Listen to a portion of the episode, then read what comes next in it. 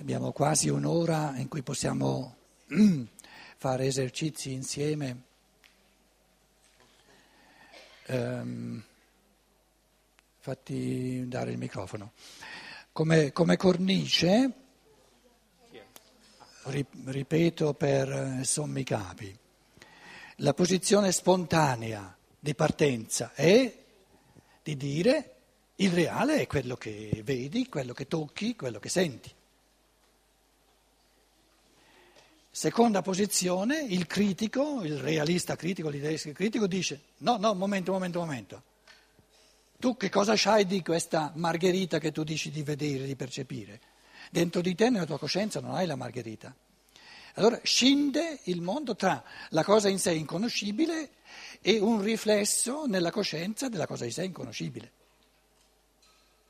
Noi diciamo l'unico modo di trascendere sia la parzialità del realista ingenuo che dà realtà solo alla percezione, sia la parzialità del, del realista critico che dà realtà nella coscienza soltanto a ciò che è un fatto di coscienza, noi diciamo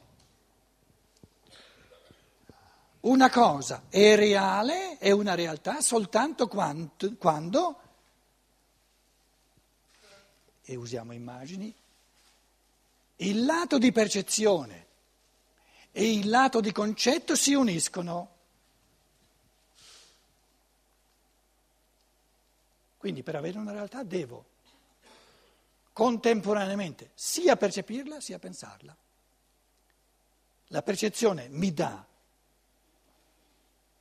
un lato della realtà e il pensiero mi dà l'altro lato necessario. Tutti e due sono necessari. La percezione da sola non è nulla e il pensiero, il concetto da solo non è nulla.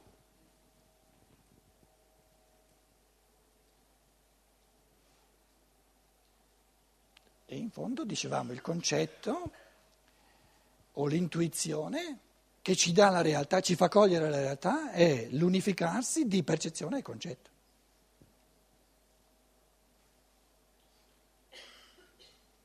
Allora, parti. Allora, io volevo ritornare, eh, ne abbiamo parlato già da ieri sera, abbiamo ricordato la eh, percepibilità del mondo e quindi la pensabilità del mondo di fronte ad ogni percezione, quello che noi facciamo. Ogni percezione è da, pensabile. È pensabile. Se no, non sarebbe una Però percezione. Abbiamo anche osservato che questa percepibilità, l'abbiamo detto quasi infinita, perché abbiamo preso anche solo, il solo esempio della foglia. Allora, come mettiamo insieme questa, diciamo, infinità o infinitezza del percepibile con il discorso evolutivo, perché è giusto darsi una mossa, in questo caso si dovrebbe dire diamoci una mossa, ma diamocela con calma, perché sennò non possiamo pensarla per bene.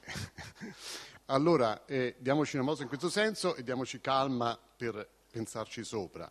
Però come mettiamo insieme questa infinità del percepibile con l'aspetto evolutivo che dovrebbe, per non essere infinito, avere una conclusione. Adesso non so se sulla T quattro, terra o altro.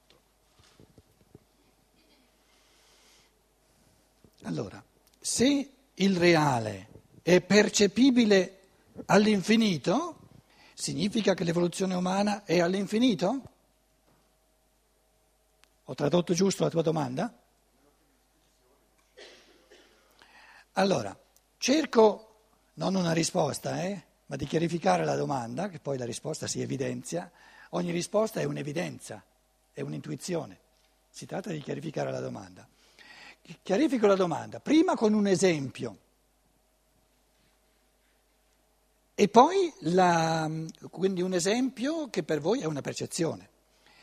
E poi la concettualizzo in un modo da, da, da far vedere il paradosso che c'è tra l'infinità della divisibilità dello spazio e il movimento che trascende lo spazio. Ecco, l'esempio è Zenone che dice non c'è movimento, Non ci può essere movimento, addirittura un movimento che arriva alla fine di una linea. Qui, questa, questa strada comincia qui, quindi ha un inizio, inizio e una fine. E come tu dicevi, no?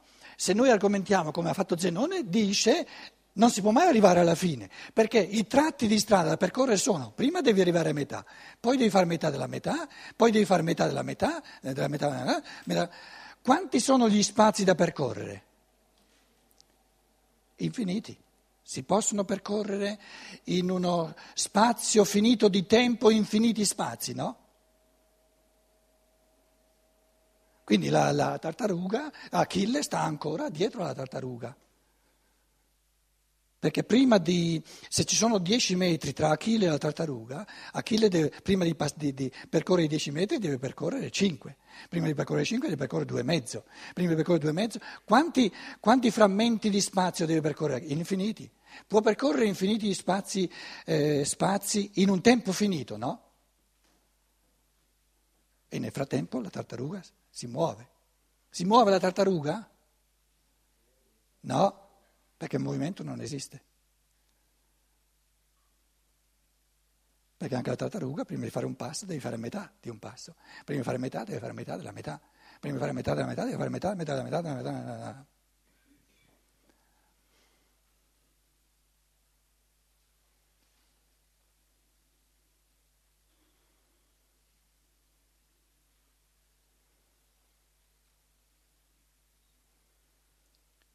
La percezione è l'illusione dell'atomismo, dell'atomismo.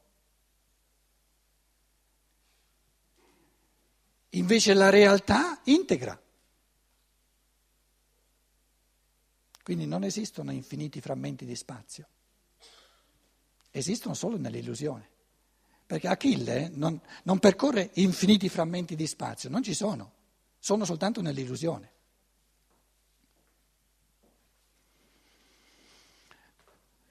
Adesso traduco questo elemento di percezione in un concetto. Tu dici, soltanto, anche se prendessimo soltanto una foglia, il percepibile, potenzialmente percepibile, è all'infinito. Noi percepiamo infiniti atomi di frammenti uno dopo l'altro? No, percepiamo la foglia. Tutto insieme. In un attimo.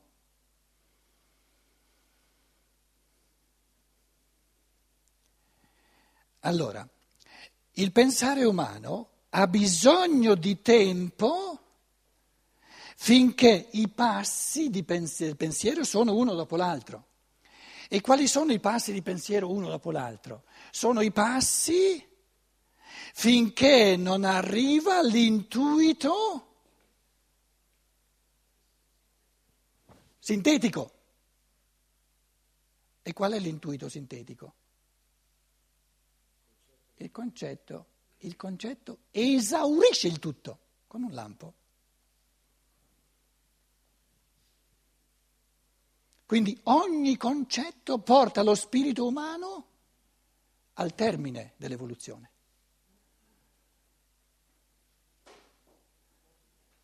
Quindi non si tratta di avere tutte le percezioni possibili. Si tratta di avere, di pensare tutti i concetti possibili.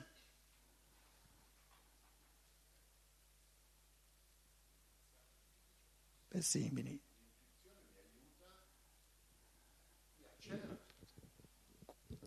Voglio dire, arriva a un certo punto quindi la intuizione, o meglio la, in, la intuibilità servirà a questo, ad acc- diciamo a rendere fuori del tempo la percezione del concetto. Adesso non, forse mi sbaglio, perché se no mi dici anche tu che dobbiamo tornare sulla terra, dici, ci diciamo che dobbiamo tornare sulla terra perché, perché ci vuole, dobbiamo conoscere questo e quest'altro, probabilmente con il processo dell'intuizione la cosa verrà.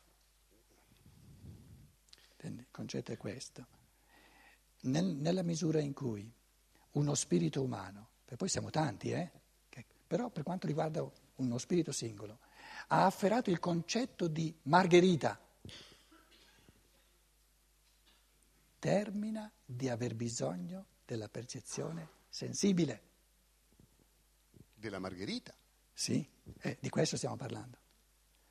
Quindi tutto l'elemento di percezione sensibile si rende non necessario, quindi sparirà, nella misura in cui gli spiriti umani colgono il concetto.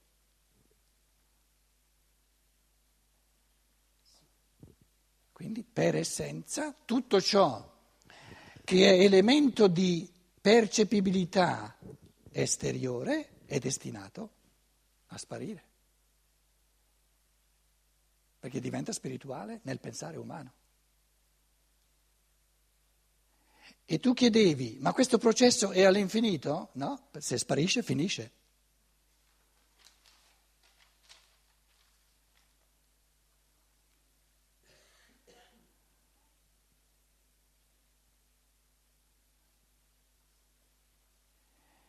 Un altro esempio, l'alunno e il maestro. Per, perché sparisca il maestro, per, questo, per, per portare a, a, al termine questa evoluzione dell'alunno, l'alunno è, è necessario che l'alunno faccia sue tutte le possibili pensate che si è fatto il maestro? No, basta che acquisisca la stessa capacità di intuizione e il maestro non c'è più bisogno. Quindi da un elemento puramente quantitativo, che andrebbe all'infinito, che però è totalmente astratto, si entra in un elemento qualitativo.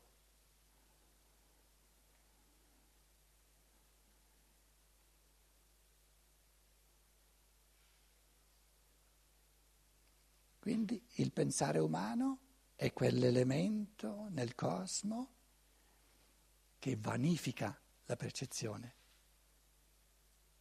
fino a che sarà tutta svanita.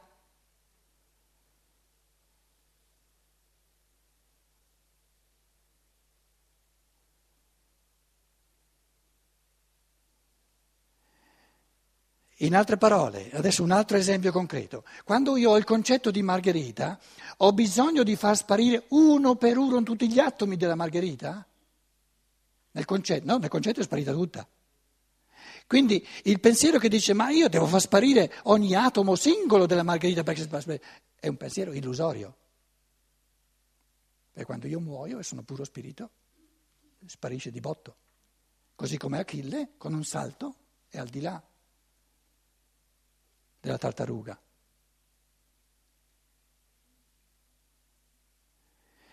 Quindi il, eh, il lato di percezione è il lato di infinita atomizzazione del reale e perciò diventa irreale. Invece la creazione di concetti è il lato di sintetizzazione del reale. La Margherita è una, non è un'infinità di atomi. E nel momento in cui io colgo il concetto ce l'ho tutta.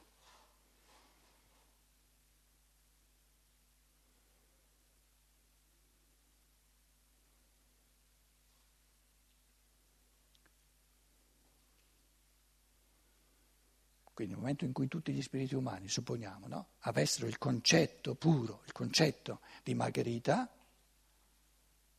non c'è più bisogno della Margherita percepibile fuori. Il suo senso era proprio quello di suscitare, di provocare il concetto.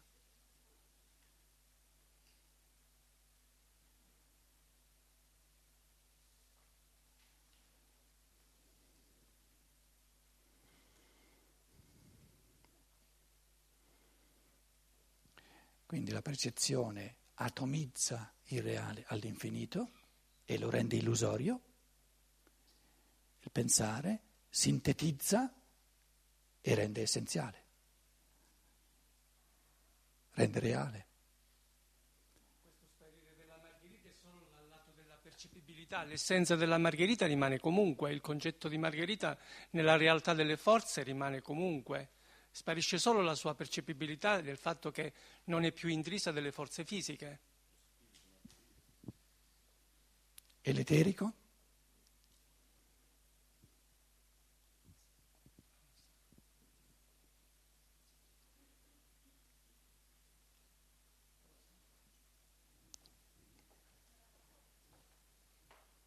Le forze vitali?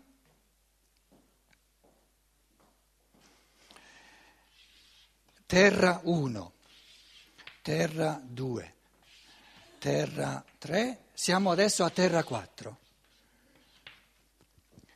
Eh, Steiner la chiama eh, terra Saturnia, Saturno, terra solare, il Sole, la, la terra lunare, adesso la terra terra, siamo a terra terra ora. Siamo a terra terra.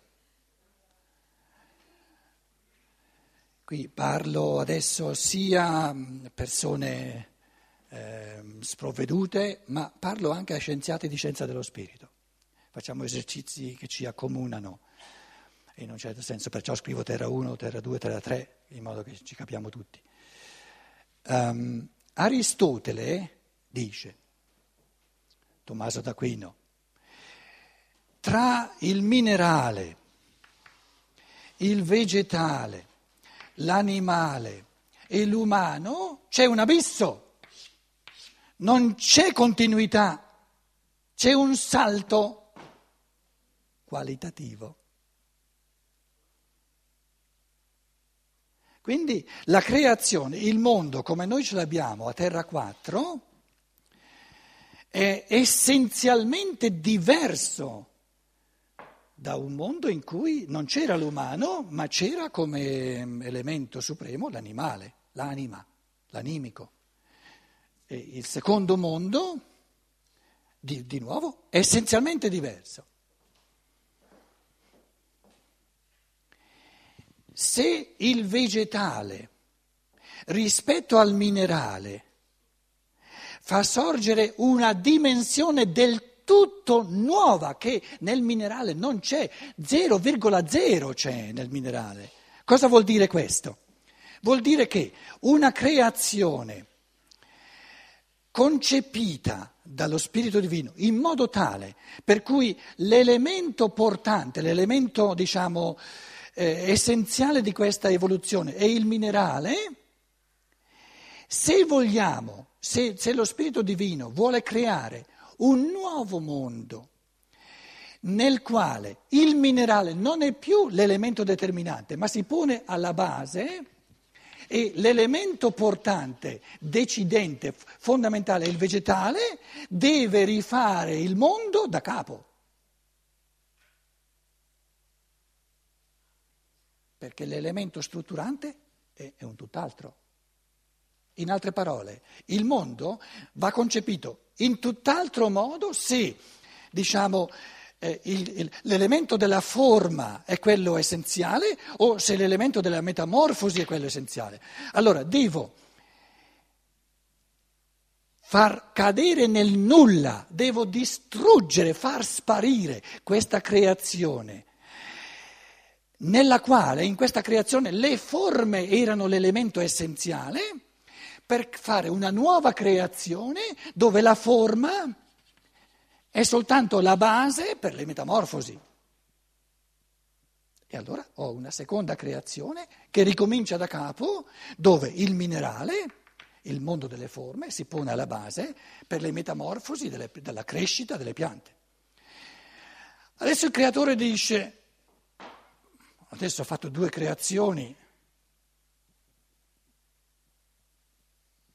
ma è un mondo troppo lontano da noi spiriti divini. Noi siamo spirito, siamo anima, certo che siamo anche vita, certo che siamo anche forme, però facciamo, facciamo fare due, altri due passi al mondo. Aggiungiamo l'animico, animal, l'animale e l'animico, per poi arrivare all'umano, lì vogliamo arrivare. Allora deve distruggere, far sparire nel nulla anche la seconda creazione, cioè la terra solare deve sparire. E bisogna ricreare la Terra, Terra tre, Terra lunare, partendo da principi creatori del tutto diversi, perché adesso questa Terra tre ha l'animico come elemento essenziale di questa evoluzione e il minerale delle forme e il vegetale delle, della, delle metamorfosi è soltanto da base, da strumento per l'evoluzione dell'anima. Alla fine di Terra tre dice, eh, adesso abbiamo fatto tre belle sudate, però eh, ci manca ancora, eh, ancora non siamo al... E un concetto fondamentale di Aristotele è che dice, no, per avere una creazione, un mondo dove il minerale delle forme, il vegetale delle metamorfosi, l'animico delle sensazioni, delle emozioni, dei sentimenti, queste tre fanno da base per lo spirito, l'evoluzione dello spirito, le forme vanno, vanno riconcepite in modo del tutto diverso perché devono essere la base non soltanto del vitale ma anche dell'animico e tutti e tre devono essere la base dello spirito. Quindi tutti e tre vanno riconcepiti in modo diverso come strumenti per l'evoluzione dello spirito.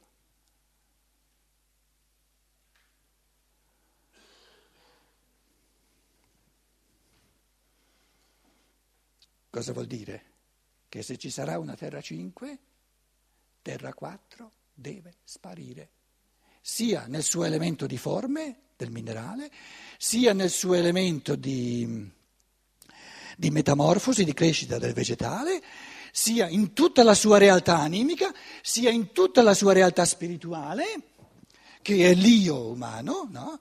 E la nuova creazione, Terra cinque, avrà come principio di evoluzione non l'io, ma il sé spirituale. E sia il fisico, il minerale, sia il vegetale, sia l'animico, sia lo spirituale a livello di io, tutti e quattro si fanno da strumento per questo quinto elemento che è il sé spirituale. Sì, però adesso tu dimmi la differenza tra l'io che, che, che viviamo su tutta questa terra e il sé spirituale. Masticate un po' di scienza dello spirito e vi faccio i migliori auguri.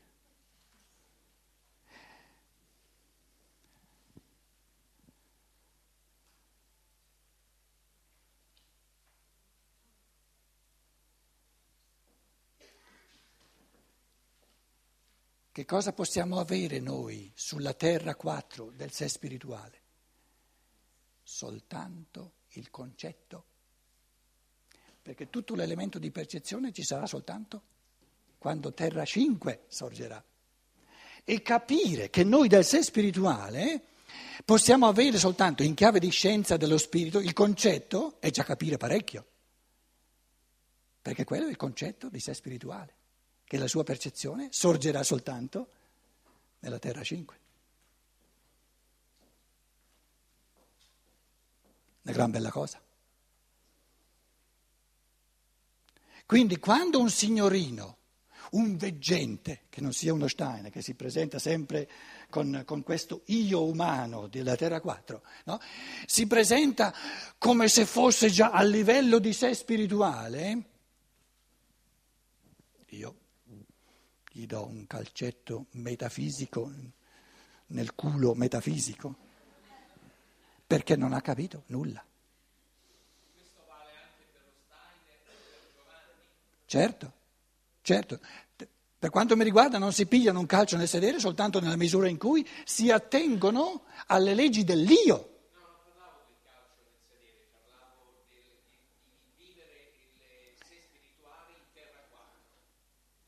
Attento, se, se una persona, supponiamo lo Steiner, se fosse compreso nel fatto di essere di guida, infatti di io sulla terra, che loro eh, come elementi di eccezione hanno una prima percezione del sé spirituale, dimostrano di averla non dicendone nulla e ponendo questi misteri come misteri del futuro, altrimenti umiliano soltanto gli altri e lì li riconosco come non, non, non cristici. Ma nei libri dello Steiner, mi permetta, c'è scritto che alcune persone, alcuni individui cominciano a precorrere attraverso l'iniziazione.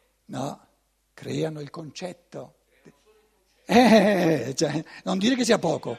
Eh, scusa, è tutto quello di cui abbiamo bisogno. Ma è, è, basta, no? Se no, il resto è illusione, scusa. Perché dici non altro? Perché il di più sarebbe di meno. Il di più sarebbe di meno. Sta attento, il di più sarebbe illusione.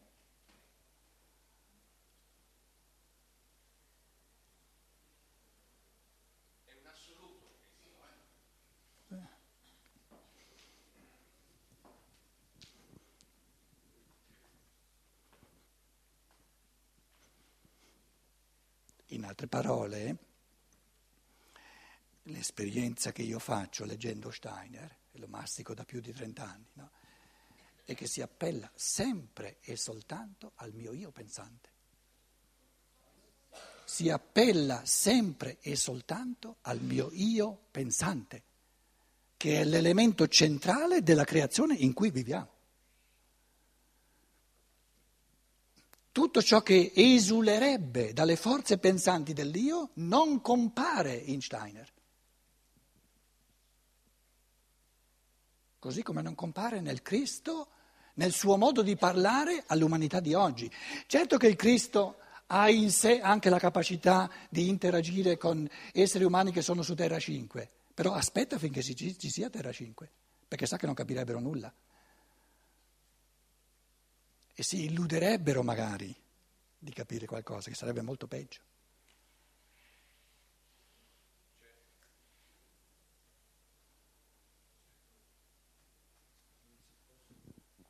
Eh, se tu parli così, che ti sente? Non si possono fare uomini di serie A e uomini di serie B, insomma. No, non ci sono. Non ci sono.